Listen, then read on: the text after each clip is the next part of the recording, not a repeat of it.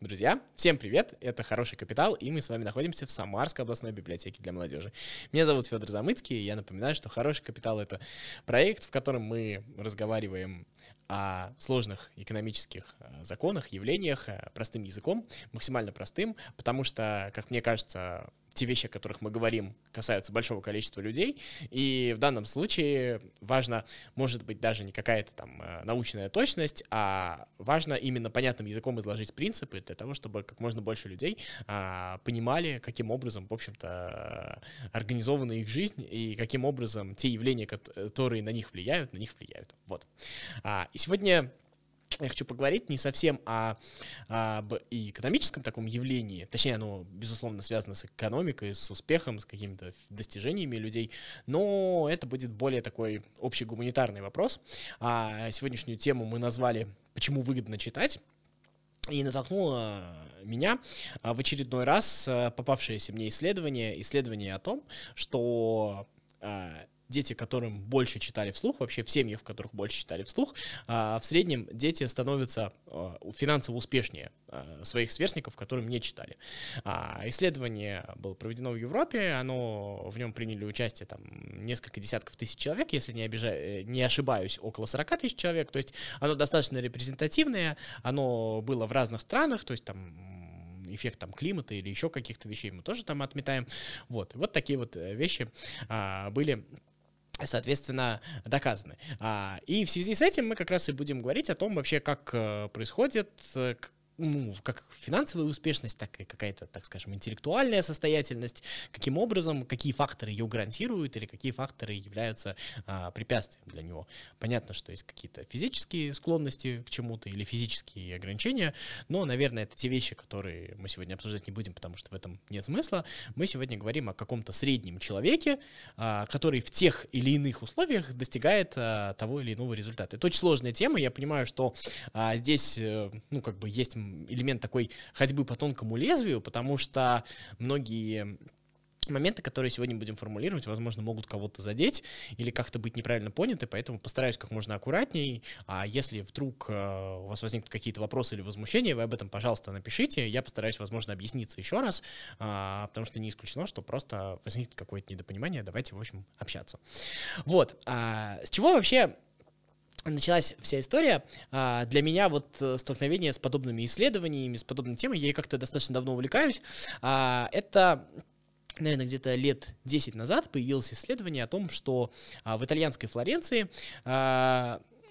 проследили родословную, в общем-то, нынешней элиты, нынешних богатых состоятельных людей, и выяснилось, что, в общем-то, кто был элитой, кто был, в общем-то, состоятельным в а, итальянской Флоренции 500 лет назад, а, примерно их потомки, то есть представители тех же э, самых семей, являются, а, условно говоря, самыми состоятельными людьми в нынешней реальности. А потом, естественно, начали проводить такие эксперименты в других, а, а, ну, других государствах, на других территориях, в других регионах, и результаты были примерно похожи. Ну, соответственно, чем там было больше каких-то войн, а, гражданских, социальных потрясений, тем ситуация на самом деле менялась. Но самое удивительное, что она менялась изменилось не принципиально. То есть э, примеров коренного изменения элиты, на самом деле, как ни парадоксально, мы видим немного. То есть, когда там э, в результате там, каких-то революций, переворотов верхи меняются, но общая масса э, людей, так скажем, э, принимающих решения, людей, находящихся у каких-то финансовых потоков, у каких-то ресурсов.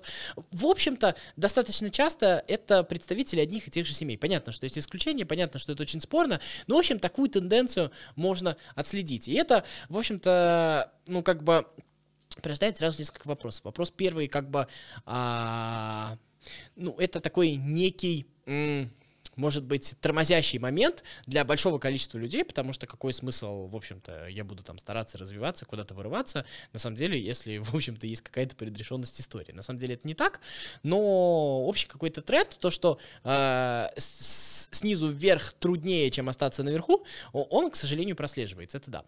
Вот. А, еще один момент, а, как бы ну, сразу возникает ощущение, то есть, как бы, если у людей есть э, деньги, то, как бы, ну, как бы, если у меня нет денег, то что, что я с этим буду делать? На самом деле, впоследствии были, соответственно, много других разных исследований, и тут очень важно, важен такой момент, что впоследствии начали появляться исследования, которые показывали, что а, деньги это, конечно, инструмент, инструмент хороший, который дает различные возможности. Естественно, возможности там условно учиться в хороших школах, учиться в хороших а, там а, вузах, а, иметь доступ там к хорошему образованию или там к хорошим репетиторам, к кружкам каким-то, а, он, естественно, больше там у людей, у которых есть деньги, но вот тут что важно. А, в общем-то, наверное, если вот сделать такой большой вывод из э, большого количества исследований, то есть такое мета-исследование это называется, то можно сделать вывод, что влияет не количество денег, то есть оно является инструментом, а количество времени, э, проведенного за определенными занятиями, то есть посещение кружков, дополнительное обучение, э, дополнительные какие-то дополнительные уроки, чтение, как вот мы с вами уже сказали. И вот это вот от, от этого момента уже становится интересней. То есть понятно, что а, мы с вами, опять же, говорим о среднем числе, но если мы посмотрим а, процессы, вот если мы посмотрим по тем семьям, где а, ну, был какой-то процесс э, перемещения из одной социальной страты в другую, то там как раз э, вот можно отследить э, с тем, что там появлялась традиция, условно говоря, читать книжки, заниматься там в художественных школах, еще чем-то. Поэтому, когда вы в очередной раз там ведете своего ребенка в какой-то кружок, в какую-то школу или там просто сидите дома, читаете ему книжку вслух, нужно понимать то, что вы делаете вклад не только в его развитие как личности, ну и в его состоятельность тоже.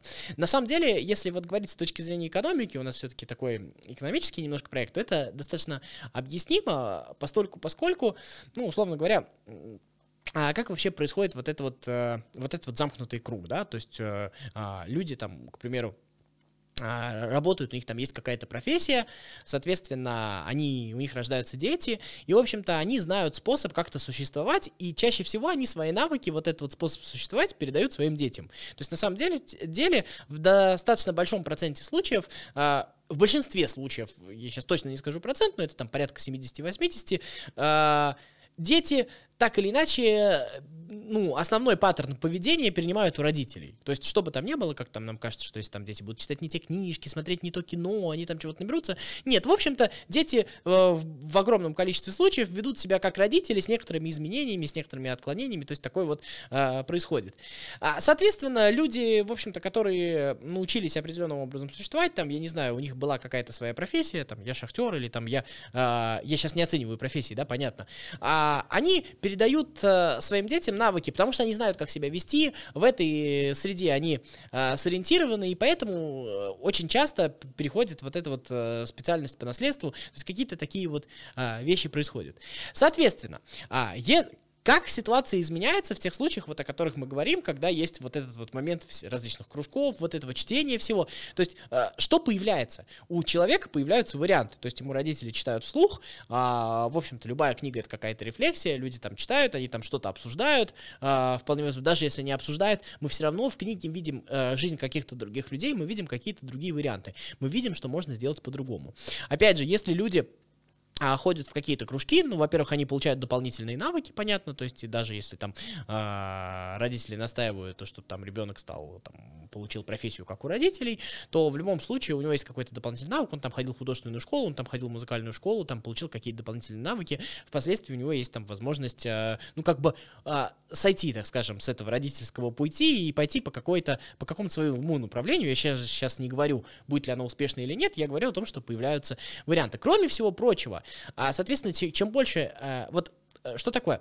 А, как сейчас, по какому принципу сейчас очень часто учатся дети? На самом деле, это такая система, которая появилась, в общем-то, достаточно давно, это уже несколько сотен лет.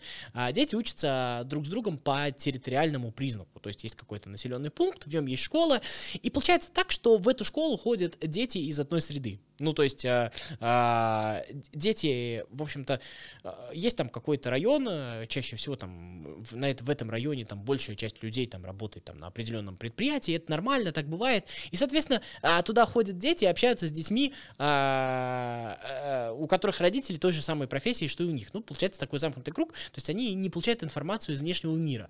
Ну, опять же, я говорю не в абсолютных величинах, а говорю о том, что эта информация, она немножко ограничена, ее немножко меньше. Соответственно, когда начинаются какие-то кружки, а, чаще всего все-таки вот это вот выходит за пределы там какого-то одного района, понятно, что там могут быть кружки при школе, еще что-нибудь такое. Но это, кстати, вот пример, если хотите, чтобы а, дополнительные там какие-то опции там ваш ребенок получил, то лучше как-то бы а, делать так, чтобы он в процессе вот не только получал какие-то дополнительные навыки, но и общался с с детьми из других районов, из других социальных страт, то есть из каких-то вот таких вот мест, ровным счетом, потому что так дети обмениваются и получают опыт там о жизни друг друга, то есть они там перенимают какие-то ценности, они, естественно, отфильтровывают, дети, кстати, ну, вот как мне кажется, достаточно хорошо отфильтровывают там а, какие-то моменты, а, а, а, не всегда хорошие, но в целом в большинстве, мне кажется, все равно это достаточно адекватно происходит. Вот, и, соответственно, появляется вот этот вот набор вариантов, и чем больше у тебя вариантов, дальше там дети идут друг к другу в гости, они там видят то, что там, э, условно говоря, люди, к которым они ходили в гости, они там живут немножко по-другому, у них там другая планировка квартиры, у них там, допустим, есть какие-то элементы, там, я не знаю, э, уюта домашнего, которых там, может быть, у них нет. И, соответственно, появляется понимание того, что можно жить по-другому. Я сейчас, опять же, не говорю а, лучше, хуже. Я говорю, что можно жить по-другому. То есть появляется понимание, что есть а, другой мир, и за пределами твоего ограниченного мира, возможно, люди живут по-другому, по-другому себя ведут, и есть другие способы существования. И ребенок получает возможность выбирать. И вот в этот момент, когда появляется выбор, появляется шанс на успех. В общем-то, это я, как уже сказал, не совсем такая экономическая часть, но экономисты, самое удивительное, что этот момент тоже, подтвер, а, тоже подтверждают. То есть, а, как это происходит в экономике? Какие есть в экономике моменты? А, есть в экономике такое понятие моногород или там мононаселенный пункт, то есть это когда жители там одного населенного пункта, а, в общем, их экономическое существование происходит именно за счет... А, а, ну, и за счет какого-то одной отрасли, за счет какого-то одного предприятия. То есть, ну, допустим, в России можно представить там а, а Тольятти это АвтоВАЗ, да, хотя сейчас уже это не совсем классический моногород, или вот город Кемерово, это, в общем, Кузбасс, Шахтеры, там, еще что-то такое, да, ну, вот для понимания. А, из иностранных городов тоже можно представить, там, вот город Детройт, достаточно депрессивный город, да, там, с, как раз с автомобильной промышленностью связанный, то есть, или там Лос-Анджелес, там, город, там, допустим, творческих каких-то профессий, или там, ну, вот какие-то такие вещи, а, понятно, да, Милан там город, город моды, то есть вот такие вот вещи есть. Ну, вот, и, соответственно, а, как вот экономисты видят вот это же вот явление? Соответственно, когда в небольшом, маленьком городке завязаны от одной отрасли, а вдруг меняются экономические отношения, ну, то есть, условно говоря, там, а, понятно, что есть э, моменты, когда там закрылся завод, и, в общем-то, город вымер, люди переехали, еще что-то такое. Но самое интересное, что когда даже такое происходит, экономическое состояние этого населенного пункта и там жителей, которые остались, оно, может быть, ухудшается. Но в целом люди, которые уезжают, а, их благосостояние, их уровень жизни, допустим, поднимается. Или в этом городе начинаются там какие-то другие экономические отношения, там, я не знаю, а, появляется а, там по какой-то причине там туда приходит туризм, а, и, соответственно, люди начинают на этом зарабатывать. Вот тут вот очень важный момент, что экономические исследования показывают, что люди начинают зарабатывать не только потому, что у них там есть возможность оказывать другие услуги, а, то, что люди, выпадая вот из этой вот своей зоны комфорта, то есть из своей комфортной среды, там, ходить условно на завод э, с утра и возвращаться вечером, они вдруг начинают заниматься другими вещами, они начинают читать какую-то литературу, чтобы быть эффективным, то есть им, условно говоря, нужно пошевелиться. Они начинают э, развивать свой мозг, принимают какие-то более креативные решения, и очень часто средний уровень жизни в таких местах, вот где вот произошел такой вот творческий пинок, он повышается. То есть вот э, предыдущем, в предыдущей части мы с вами поговорили про какие-то личные примеры, да, а вот здесь вот мы как раз говорим про э, такие социальные явления на уровне общества. Мы видим, что э, ситуация примерно происходит, ну, в, в общем-то, это примерно происходит одинаково. То есть кажется то, что это наследственно. Опять же, на примере государств э, приведем. Э, есть государство Сингапур, э, мое любимое экономическое чудо Сингапура, я по нему, например, писал диплом, и там самое удивительное, что э, что такое был Сингапур э, там 80 лет назад, ну, допустим, после Второй мировой войны. Это был небольшой островок, э, зажатый между Малайзией и Индонезией, в общем-то, существование которого, ну, ну было постольку, поскольку, возможно, поскольку вот эти большие страны воевали между собой, и как бы руки не дошли добить вот э, всех жителей этого островка, как-нибудь там их поработить, еще что-нибудь сделать, вот так вот. Вот. И дальше, соответственно, происходит вот это вот экономическое чудо, про которое я уже рассказывал, там, не, не знаю, по-моему, ролик есть есть, можно там тоже перемотать. Вот, ну, если нет, то, может быть, тоже перезапишу.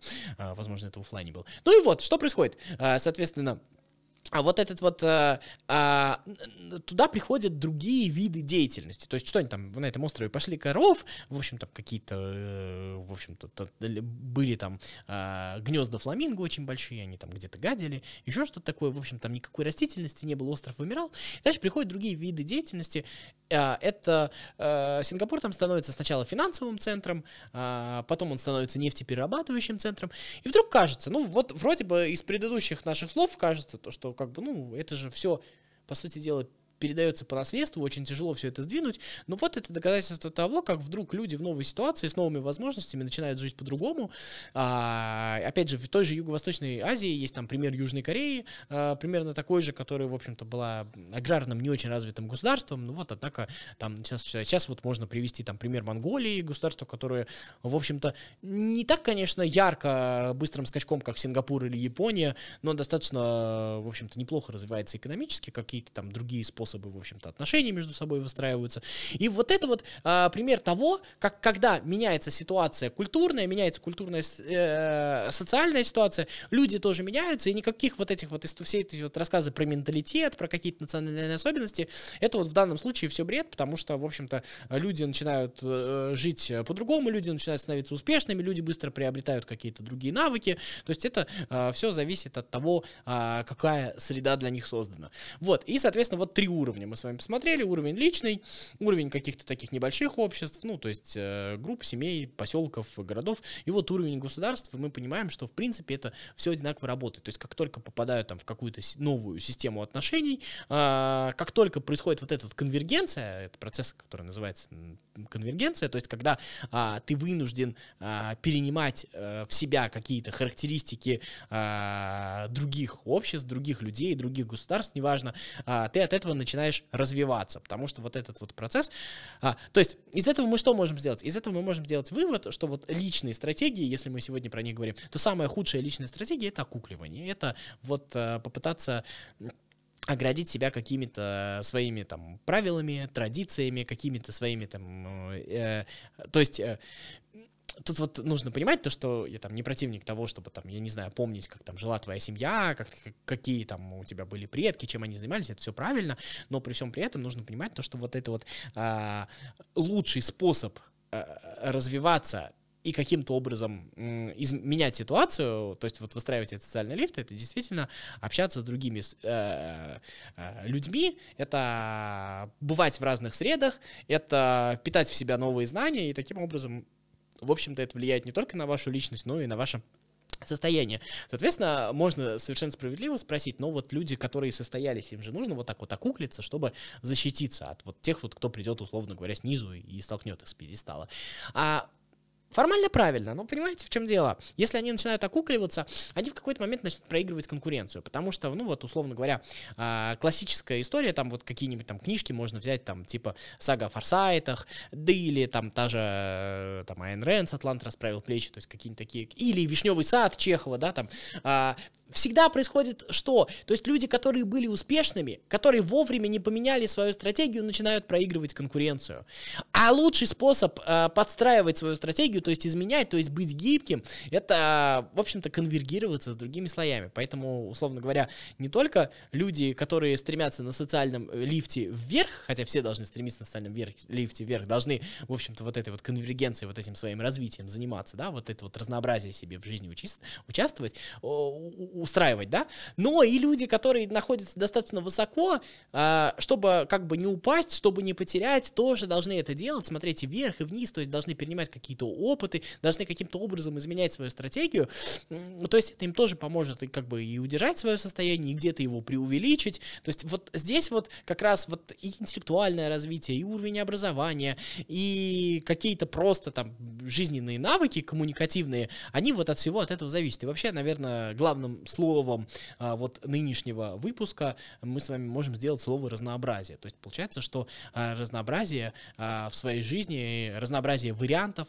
разнообразие людей. Понятно, что могут быть там не очень удачные, понятно, что... Но в любом случае, лю- любой момент в своей жизни можно как-то э, встроить э, и использовать в положительном русле, хотя бы даже неудачный опыт, как минимум, как способ больше так не делать. То есть, э, в, э, понятно, что есть опасности, понятно, что, условно говоря, в совсем там сложной, тяжелой ситуации, там, большой бедности или еще чего-то, ну, нужно защищаться, и окукливание — это один из способов, но а, в целом все-таки разнообразие, оно ведет вот а, к этому улучшению качества жизни. Я надеюсь, что я как хотя бы а, косвенно это сегодня доказал. Я думаю, что тут э, конкретные примеры всегда можно привести в, а, кон, ну, как контраргумент, да, но при всем при этом я думаю, что самое главное, что мы с вами э, сегодня выяснили, то, что в целом э, по среднему мы имеем с вами такой результат. То есть чем больше разнообразия, тем больше конвергенции, чем больше мы с вами э, встраиваемся, э, общаемся, перенимаем опыт друг друга. А поскольку мы с вами, э, у нас же есть какие-то ограничения, да, физические, мы там не можем с вами общаться, там, мы не можем перенять опыт там людей Сингапура, потому что мы с ними не можем общаться, но мы можем про этот опыт прочитать. Мы не можем там, я не знаю, посмотреть на какой-то там опыт, опять же, как с точки зрения могут разрушаться нажитые состояния. Ну, можем там прочитать с вами сагу о форсайтах или вишневый сад. То есть вот э, и в этом смысле читать действительно выгодно, потому что читая, мы с вами как бы перенимаем другой опыт, и мы можем его анализировать, и мы получаем дополнительный инструмент. Ну, а будем мы пользоваться или нет, это уже а, наш с вами выбор. Но на самом деле история и, в общем-то, вот эти вот исследования, о которых я сегодня говорил, они показывают там, что в целом а, возможности есть, и в достаточно большом количестве случаев люди этими возможностями пользуются. И это, мне кажется, самое главное, самый оптимистичный вывод нашего с вами сегодняшнего э, разговора. Ну, на этом у меня все. Оставляйте свои комментарии, различные реакции, нравится, не нравится. Вот. Всего вам доброго, приходите в нашу библиотеку. Меня зовут Федор Замыцкий, всем пока.